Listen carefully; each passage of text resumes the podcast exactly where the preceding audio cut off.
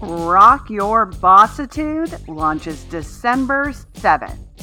You're invited to listen in on the conversations of successful business owners with growing and scaling teams as we discuss stepping into that boss role they didn't know they needed and yet were always meant to be.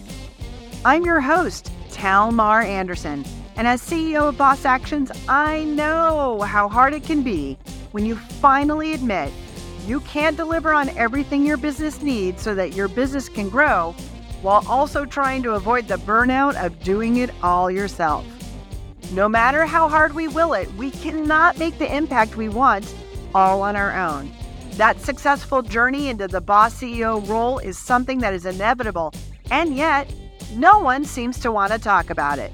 The difficulties that come when you are the one person that has to decide if someone fits is delivering successful results, or is a personality threatening your company's vision? So join me. Listen to Rock Your Bossitude, conversations with business owners turned CEOs, to hear how others got past these hurdles and now actually enjoy the people side of their business.